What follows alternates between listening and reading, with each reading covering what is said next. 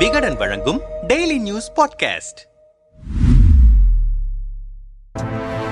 மணிப்பூர் குறித்த உண்மையை நாட்டு மக்கள் அறிய வேண்டும். அமித்ஷா மணிப்பூரில் கடந்த இரண்டு மாதங்களுக்கு மேல் தொடரும் இரண்டு குழுவுக்கு மத்தியிலான கலவரம் இந்தியாவை பெரும் சஞ்சலத்துக்குள்ளாக்கி இருக்கிறது குறிப்பாக மே நான்காம் தேதி இரண்டு பெண்களை நிர்வாணப்படுத்தி கூட்டு பாலியல் வன்கொடுமை செய்து அவர்களின் குடும்பத்தாரையும் கொலை செய்த பிறகும் அரசு நடவடிக்கை எடுக்காமல் இருந்திருக்கிறது. அது தொடர்பான வீடியோ வெளியாகி சர்ச்சையான பிறகு அதாவது ஏறத்தாழ எழுபத்து ஆறு நாட்களுக்கு பிறகு சில குற்றவாளிகளை கைது செய்திருக்கிறது காவல்துறை தரப்பு. இந்த நிலையில் கடந்த வியாழக்கிழமை மழைக்கால கூட்டத்தொடருக்காக நாடாளுமன்றம் கூடியது. அப்போது கடந்த சில மாதங்களாக நூறுக்கும் மேற்பட்டோர் பலியாவதற்கு காரணமான மணிப்பூர் இனக்கலவரம் குறித்து விவாதிக்க கோரி பதினைந்து எதிர்க்கட்சி எம்பிக்கள் நோட்டீஸ் அளித்தனர். இதற்கு பதிலளித்த மத்திய அரசு குறுகிய கால விவாதம் நடத்தும் விதி நூற்றி எழுபத்து ஆறின் கீழ் மணிப்பூர் விவகாரம் குறித்த விவாதத்திற்கு தயாராக இருப்பதாக தெரிவித்தது. ஆனால் எதிர்க்கட்சிகள் சபையின் அனைத்து அலுவல்களும் இடைநிறுத்தப்பட்டு ஒரு குறிப்பிட்ட விஷயம் குறித்து மட்டுமே விவாதிக்கப்பட வேண்டும். விதி இருநூற்று அறுபத்தி ஏழு ஏழின் கீழ் மணிப்பூர் கலவரம் குறித்து விவாதிக்கப்பட வேண்டும் என ராஜ்யசபாவில் இருபத்தி ஏழு எம்பிக்கள் நோட்டீஸ் சமர்ப்பித்திருக்கின்றனர். இதற்கு மத்திய அரசு ஒப்புக்கொள்ளவில்லை என கூறப்படுகிறது. அதைத் தொடர்ந்து நாடாளுமன்ற வளாகத்தில் ஐஎன்டிஐஏ இந்தியா கூட்டணி எம்பிக்கள் சார்பில் மத்திய அரசிற்கு எதிராக ஆர்ப்பாட்டம் நடைபெற்றது. மணிப்பூர் கலவரம் குறித்த விவாதம் தொடர்பான கூச்சல் குழப்பத்தால் மட்டுமே மூன்று முறை சபை ஒத்திவைக்கப்பட்டிருக்கிறது. இந்த நிலையில் மத்திய உள்துறை அமைச்சர் அமித்ஷா மணிப்பூர் குறித்து சபையில் விவாதம் நடத்த தயாராக இருக்கிறேன் இந்த விவாதத்தில் விவாதம் நடத்த எதிர்க்கட்சிகள் அனுமதிக்க வேண்டும் என கேட்டுக்கொள்கிறேன். மணிப்பூர் விவகாரம் குறித்து நாடு உண்மையை அறிந்து கொள்வது அவசியம். ஆனால் எதிர்க்கட்சிகள் ஏன் ஒத்துழைக்க மறுக்கின்றன என கேள்வி எழுப்பினார். அதனைத் தொடர்ந்து